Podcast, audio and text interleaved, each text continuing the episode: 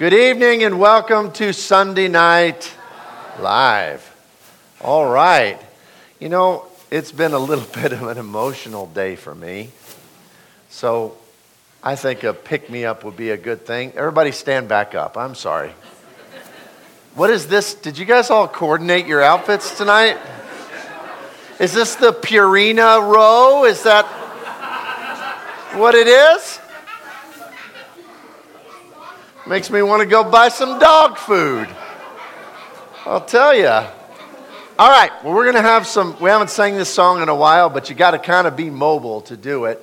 So feel free to get out of your row and shake hands or hug or whatever you need to do.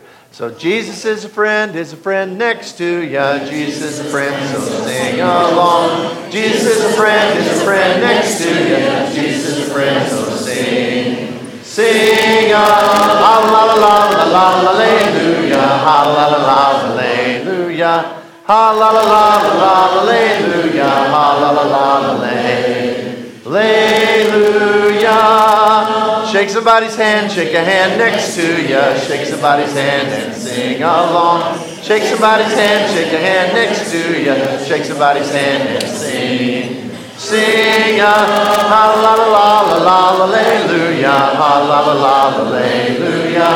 Ha la la la la la hallelujah. Ha la la la la hallelujah. Give someone a hug, give a hug next to ya. Give someone a hug. Sing up, leave me hanging, George. Hug ya, hug next to ya. Give someone a hug and sing. Sing ya, ha la la la la la hallelujah, ha la la la hallelujah, ha la la la la hallelujah, ha la la la hallelujah. Give a high five, give a high next to ya. Give a high five and sing along. Give a high five, give a high next to ya. Give a high five and sing. Sing a ha la la la la hallelujah, ha la la la hallelujah, ha la la la la hallelujah, ha la la la hallelujah. Let's get contemporary. Bump somebody's fist, bump a fist next to ya. Bump somebody's fist and sing along. Bump somebody's fist, bump a fist next to ya. Bump somebody's fist and sing. Sing a ha la la la la la hallelujah, ha la la hallelujah, ha la la la hallelujah, ha la la la hallelujah. My mom would say that's enough tomfoolery for one night. That Tom guy, he must have gotten a lot of trouble, I tell you. All right, we are studying the parables. And tonight we're in Matthew chapter eighteen, verses twenty-one through thirty-five. And this story that Jesus will tell is prompted by a question by Peter. Oh, Peter. Sometimes I wonder if Peter was that student in the classroom who just liked to ask questions so he could talk. You know, you know that kind of student? The one who would ask questions so people would know how smart he was and make everybody else know that. I mean, Peter, he just blurts stuff out half the time. I think that's why I'm so endeared to him. He had a big mouth and he stuck his foot in it a lot. Well, right here, he asked the Lord a question. I think he's sincere in it. I wouldn't imagine that he's probably just had an encounter with somebody that made him very frustrated. And we've all had those encounters, and we will always continue to have those encounters. As he asks, it says, Peter came to the Lord and said, Lord, how often shall my brother sin against me, and I forgive him? Up to seven times. Now, I would think that Peter thought that his answer was, you know, the answer that is very generous. How about seven times, Lord? Seven times. And the Lord responds with a very different answer. He says, well, I say to you, not up to seven times, but up to seventy times seven. And of course, we know that Jesus is not trying to get a mathematical formula as to how often we have to forgive somebody. He's simply trying to illustrate, because the number seven to the Hebrews is a comprehensive number. It means complete. So when he has seventy times seven, That doesn't equal four hundred ninety in the mind of Christ. That equals no limits. Complete forgiveness. And that's his message here. And we certainly can understand Peter's question. There have been folks in my life that it's been challenging to forgive. I lived in motivational bitterness for two or three years. Lenore could tell you. When I was going off to Sunset School of Preaching, I was twenty years old. Lenore and I had known each other for about three months when we got engaged. And then about three months later, we got married. And then I decided I was going to go to preaching school. I've been in college as a Bible major, jumped around to a couple of colleges. And the church where I had spent the last several years, where my dad preached in Richland, Washington, going to preaching school, you're not allowed to have a job. It's an intensive program. And I'm immature. I'm twenty years old. Just found a girl, decided... in their mind, just like that, I'm going to get married and go off to preaching school, and then I go and ask the church for money. Will you support me? And the missions committee, you know, those missions committees, they met. And they called me in, and here I'm twenty years old, and Lenore and I go in and meet with the missions committee, and the chairman was Willis Lindholm. I will never forget his name, and I will never forget his face. He was the missions deacon. But they had a committee that made those decisions and sat down, and he said, you're wanting to go to Sunset, you're getting married, you haven't known this girl very long, but you all are getting married, you know, there's some implication in that. He said, I want to tell you that we've decided as a committee that we're going to support you. I think they supported us four hundred dollars a month, and that's what we lived on or something like that. That and the government cheese Sunset supplied. And so he said, we're going to support you. And I said, you know, I was so relieved. He said, but I want you also to know that I was the one vote against it. I said, okay, Brother Lindholm. He said, I want you to know, and if he's watching this on video, I hope you feel good about yourself, buddy.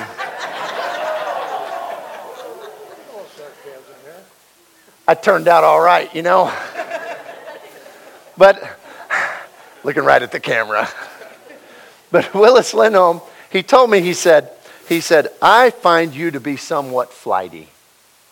And I think that you just make hasty decisions and you don't have any stick-to-itiveness about you at all. And I figure you'll be right back here living with your parents with a wife because you're gonna you're gonna wash out at School of Preaching.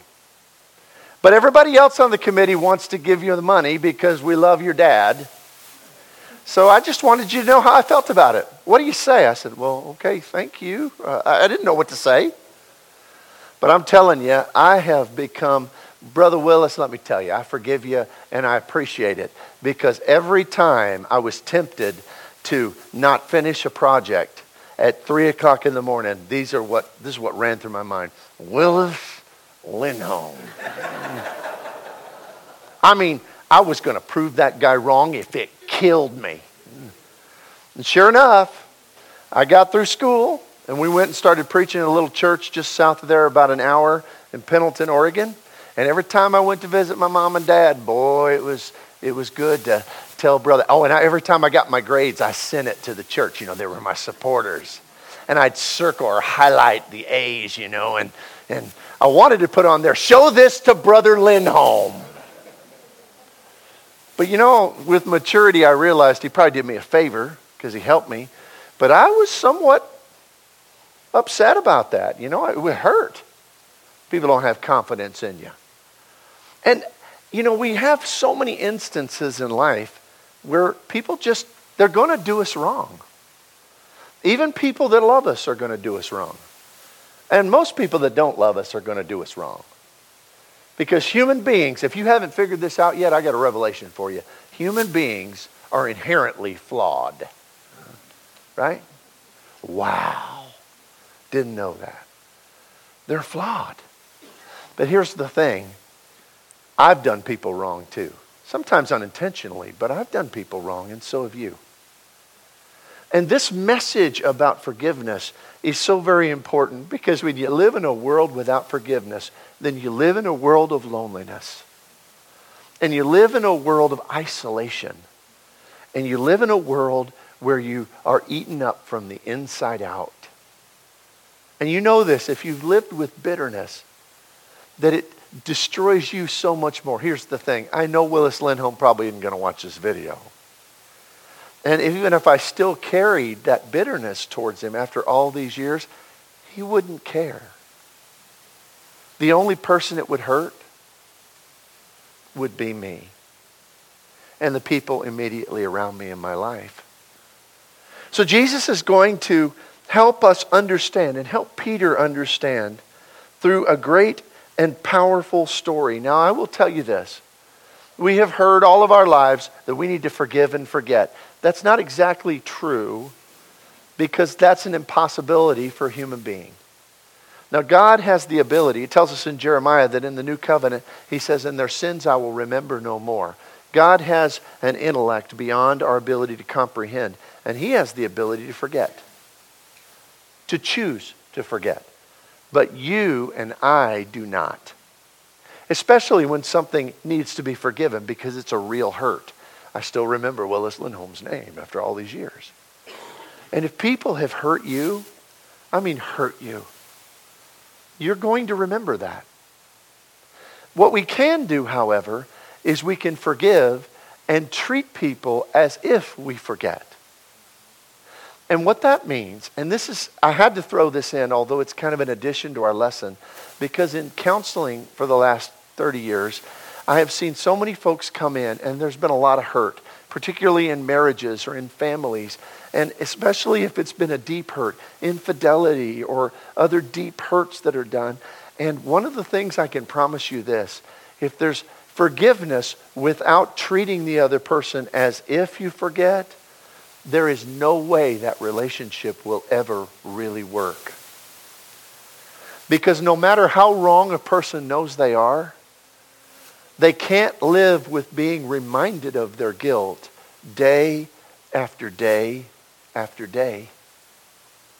Now, it, it's perfectly fine to rebuild trust. But there has to be a sense of real forgiveness. People can't do better if they don't really feel forgiven. I, I heard the story of a fella who went to his preacher and said, I, I don't I don't know what to do. My wife gets mad all the time and she gets historical. And the preacher said, "Don't you mean hysterical?" And he said, "No, I mean historical. She brings up every single thing I ever did all my life. She gets historical." The thing is, is that you can't forget deep hurts. You can't. But they do get better with time. Time is a magnificent physician. They get better with time. But what you can do is you can choose not to be historical. You can choose not to, every time you want to bring it up, you do. Every time the hurt comes up, you can use self-control to hold it back. Because without that, there really can't be, no one can be redeemed unless they feel redeemed. No one can really live as if they're forgiven unless they feel forgiven. So Jesus is going to get into this great story, and I'll tell you, the details of it are almost beyond belief.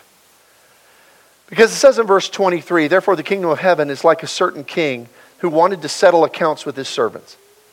And when he had begun to settle accounts, one was brought to him and owed him ten thousand talents." Now we have to be careful in trying to insert whatever our interpretation is to this. Because whatever it is, you're wrong. It is not the equivalent of ten thousand dollars. It's not the equivalent of, you know, ten, you know, one hundred thousand dollars. Whatever you think that is, let me explain. In my research, I found that a talent equaled, one talent equaled six thousand denarii. six thousand denarii. And in Roman times, one denarii equaled a typical day's wage for a laborer. So if you went and worked one day, you were paid a denarii. That's the typical wage for a laborer. Now let's try to do the math. Okay, so ten thousand talents. Uh, uh, one talent is six thousand days' wages. So let's be very, very, very, very, very conservative. Below even minimum wage, let's imagine that a day's wage is fifty dollars. Now that wouldn't be a terribly great day's wage for an eight hours of labor, would it?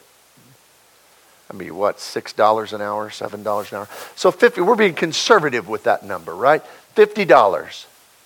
If you do the math, fifty dollars as a day's wage times six thousand times ten thousand, what he owed them in today's money, if fifty dollars is a day's wage, and it's not, that's far less than most people's day's wage, then he owed him three billion dollars. three billion dollars.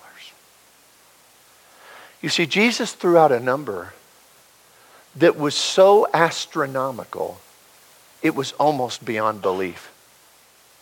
We talk about paying off our building here. And we talk about these big numbers, six, six hundred thousand dollars or whatever. Listen, can you imagine how much stress we'd have if we owed three billion dollars on this building? Could we, yeah, Don, where's he at? Here. Would our, would our contribution cover the interest? Ugh. What if we got a one percent interest? Would our contribution cover the interest? No. If we got a percent of one percent interest, it is so much. It is an astronomical sum. But listen to how the story progresses. It says, he came to him and he owed ten thousand talents, verse twenty-five. But when he was not able to pay, his master commanded that he be sold with his wife and with his children and all that he had, and the payment be made. Now that's a pretty stern penalty. But it's three billion dollars. So the only way he can recoup even a portion is going to sell him and his wife and his children and everything he owns into slavery and recover. And that won't even touch it, right? Won't even touch a day's interest on it. But that's the penalty. And it's more than fair under an ancient system. It's more than fair. In fact, it doesn't even begin to recoup the king his losses.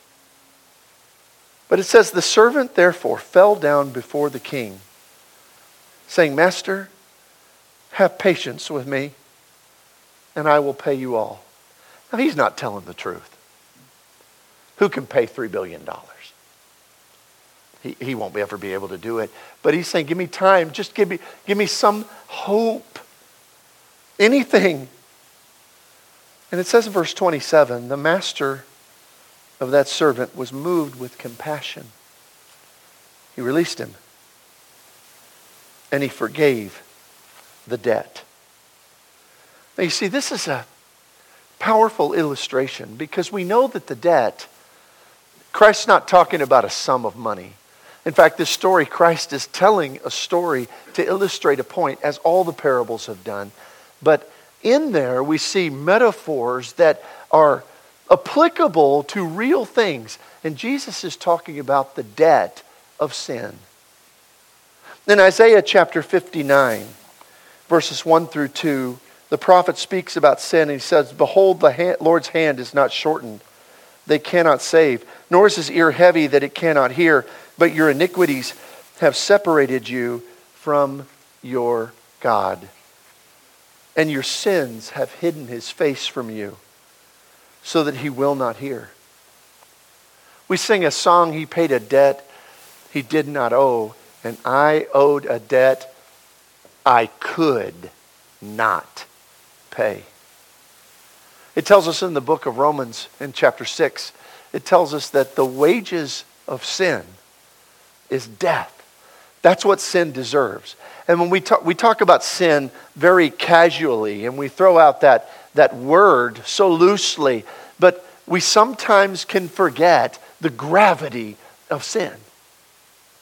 The wages of sin. How many sins is death? One. I've heard people say, how is it fair that the murderer is lost forever and he's con- he's doomed to eternal punishment? The same as the guy who tells a little white lie. How is that just? The same way we do it in our culture. What, you know what you get for being a serial killer and murdering, like Ted Bundy, hundreds of people? The same thing you get for murdering one. Do you know why that is? There's nothing else to take. It's not that the mass murderer is not, his crime wasn't worse than the one who maybe committed one crime of passion. It's that there's not more that can be done to them than to take their life. The wages of one sin is eternal separation from God. So it's not a question of this person's better or worse than this other person. It's a question of what's the penalty, and there's no more penalty to give. There's nothing worse that God can give the adulterer than he gives the liar. Eternal death. And when you really think about it, this story should soak in to us. Because he paid a debt he did not owe. Big debt. Because I owed a debt I could not pay. And you know, lest we get tempted to make comparisons or to think, well, I'm, I'm a good person. I mean, I pay my taxes for the most part, you know, unless I buy a, something under the table from somebody, but that's not a big deal, you know. I, I pay my taxes for the most part. I'm good. I might even put a coin or two in that Salvation Army bucket at Christmas time's coming up. I'll be generous. I do good to people. I'm kind to my, all this stuff. But you look at all, look at the guy down the street. I mean, he's so much worse. Okay, let's just imagine. What do you think a good person, what do you think their life looks like in regard to sin? I don't think of anybody who's more of a saint than my grandmother. But my grandma, she had her moments. I remember mostly all good, kind, loving, godly, spiritual. Fell asleep every night with her head in her Bible because she wouldn't go to bed without reading her Bible. But I heard my grandma get upset a few times and let loose some Kentucky words that Carrie would have got, you know, whooped for saying.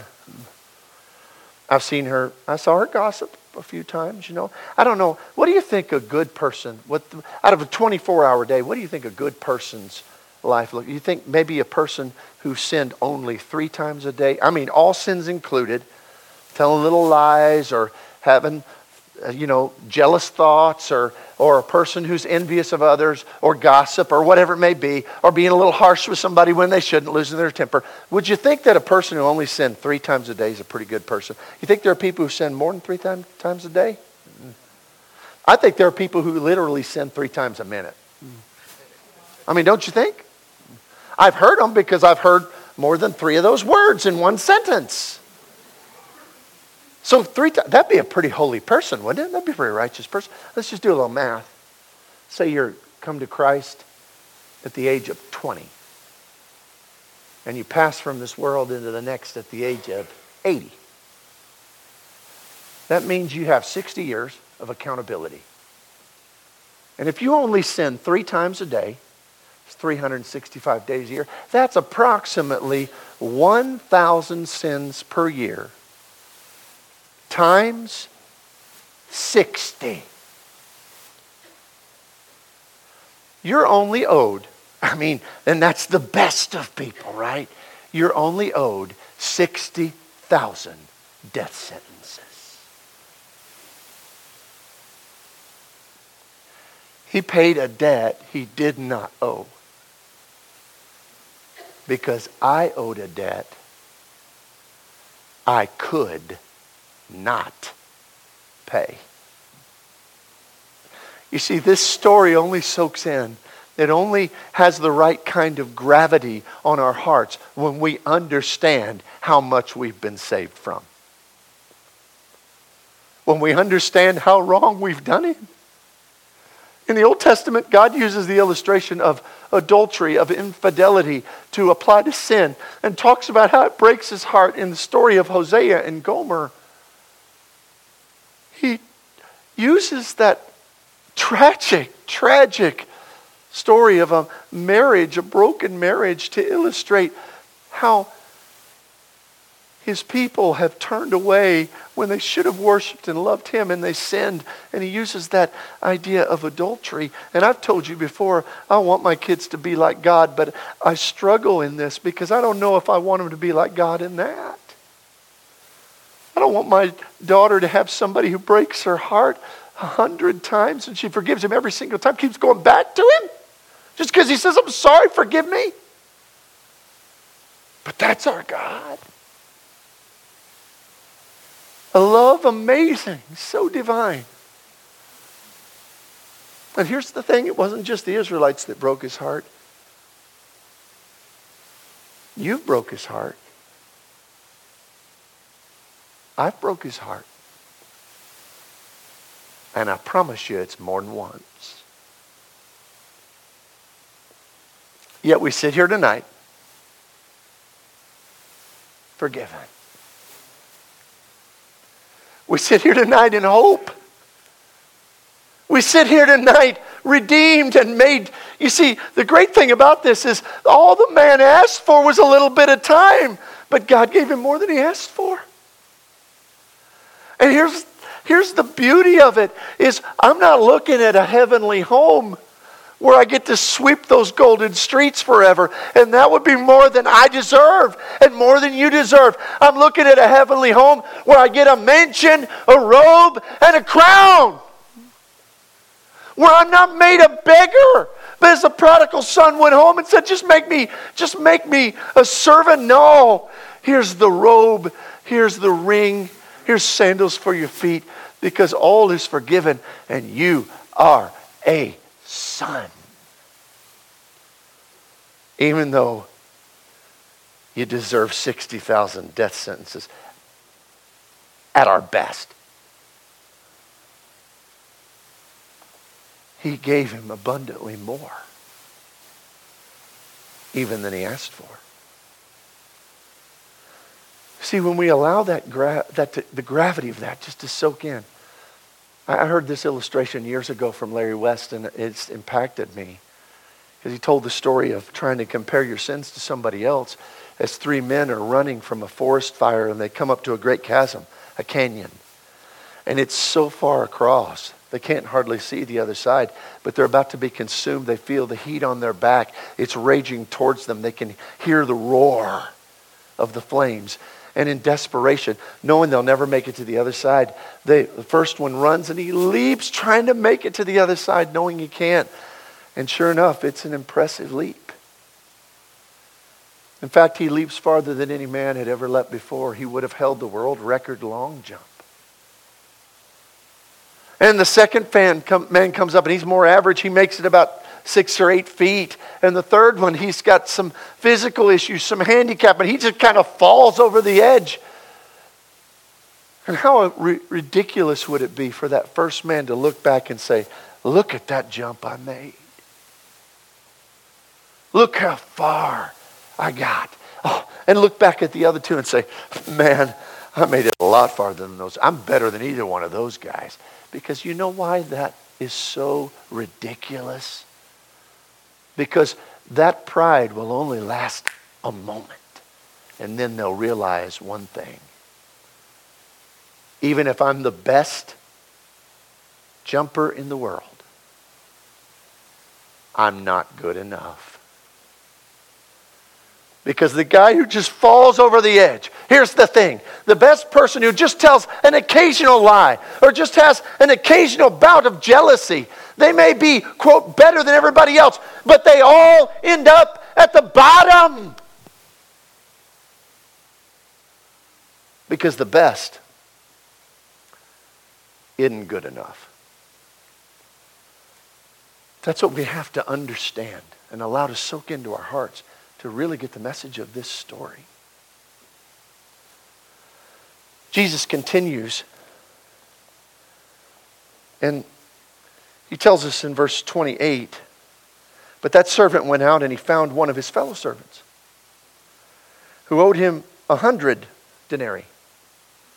So that's a hundred days' wages. If we use the same math equation, it's fifty dollars a day. That would be five thousand dollars. Now we would all agree, five thousand dollars, that's, that's a significant... It's a somewhat significant sum, right? until you think about what he owed. Do you know what five thousand dollars looks like in comparison to three billion dollars? Now, by itself, it seems somewhat significant, but compared to the other, it's totally insignificant. Isn't that right? And this man, how does he handle this?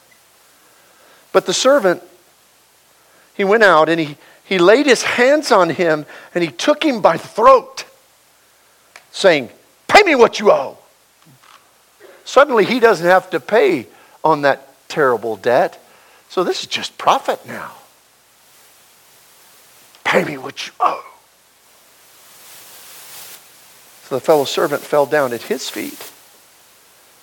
And he begged him, saying, "Have patience with me, and I will pay you all." But he would not. He withdrew, and he threw him into prison till he should pay the debt. So while the fellow servants saw what had been done, they were very grieved and came and told their master all that had been done. And the master, after he had called him, said to him, "You wicked servant, I forgave you all that debt because you begged me. Should you not also have compassion on your fellow servant, just as I had pity on you?" And the master was angry, and he delivered him to the torturers until he should pay all that was due him. And Jesus concludes the story, and I think Peter is probably wishing he'd never asked. Because Jesus says, "So my heavenly Father also will do to you, if each of you from his heart does not forgive my brother, your brother, his trespass." You see, when Don does me wrong, I use you as an illustration a lot. I'm not sure if it's because of you or where you sit. But when Don does me wrong, he cannot do me as wrong as I've done the Lord. Isn't that right? I mean, no matter what, he can't do me that wrong. And when I won't forgive him, you know what that says to what the Lord's done for me? It spits on his mercy. It spits on his mercy. And, you know, the Lord is a very compassionate, very forgiving God. But on this subject, he says plainly, God forgives those who know they're forgiven, and in gratitude of that forgiveness, extend the same mercy to others. There's just no way it could be saying, said more plainly than what Jesus teaches us. You see, we've been forgiven so much. I read the story of a, I don't know if it's true or not, but a, of a Zulu priest who, a tribal priest, and he, he had a wife who was interested in what the missionaries were doing, and he had forbid her to go to any of those Christian services, but she was so interested, and she did, and she believed in Christ, and he found out about it, and he saw, met her on the road coming home, and he beat her within an inch of her life and left her for dead. And then later he wondered if she died or not, and he came back in his cold-heartedness, and he saw that she had crawled up under some bushes and a tree, and he tracked her and found her, and he asked her, he said, "What will your Jesus do for you now?" And she said, "He could help me forgive you." See, we have the power to do what sometimes we don't think we can, when we understand all that was done for us. I love, I think the greatest passage on forgiveness perhaps in the scriptures is just the testimony given in First Peter chapter one, twelve through seventeen. As the torturer, persecutor, and murderer of Christ, people. It says in verse twelve, "And I thank Christ Jesus our Lord, who has enabled me, because he counted me faithful, putting me into the ministry, although I was formerly a blasphemer, a persecutor, and an insolent man. but I obtained mercy because I did it ignorantly and in unbelief. And the grace of our Lord was exceedingly abundant. Can't you hear Paul's voice as he speaks this? With faith and love which are in Christ Jesus. This is a faithful saying and worthy of all acceptance, that Christ Jesus came into the world to save sinners, of whom I am the chief. However, for this reason I obtained mercy, that in me first Jesus Christ might show all long-suffering and patience to those who are going to believe on him for everlasting life. You see, Paul was able to still love those who stoned him and beat him and imprisoned him, caused him to be shipwrecked. And he was able to teach and convert the guards that held him until the day he was beheaded, because he knew what he was. And he understood all God had done for him. This evening, as we conclude, I know that in all likelihood, out of this big crowd here tonight, and we have a great crowd, I know there's most likely someone here that you're holding some unforgiveness in your heart, some bitterness, and it's eating at you. I ask you simply to do this. Take a moment to reflect on how many times, how many things you've been forgiven of. If you need to change your heart, if you need to forgive anyone in the world tonight, it may be tough. It may be someone who's already passed from this life, someone who did you wrong. And now that they're gone, you can't express that, and you've just you've let it bound up inside you, and it's it's affecting all that you are. I mean, bitterness is a cancer in the soul, and it will eat you alive from within. Let it go. Let it go. And bask in the glory of being forgiven. If you need to come, nobody here is going to judge you. We've all had to walk this road. Come right now as we stand and as we sing.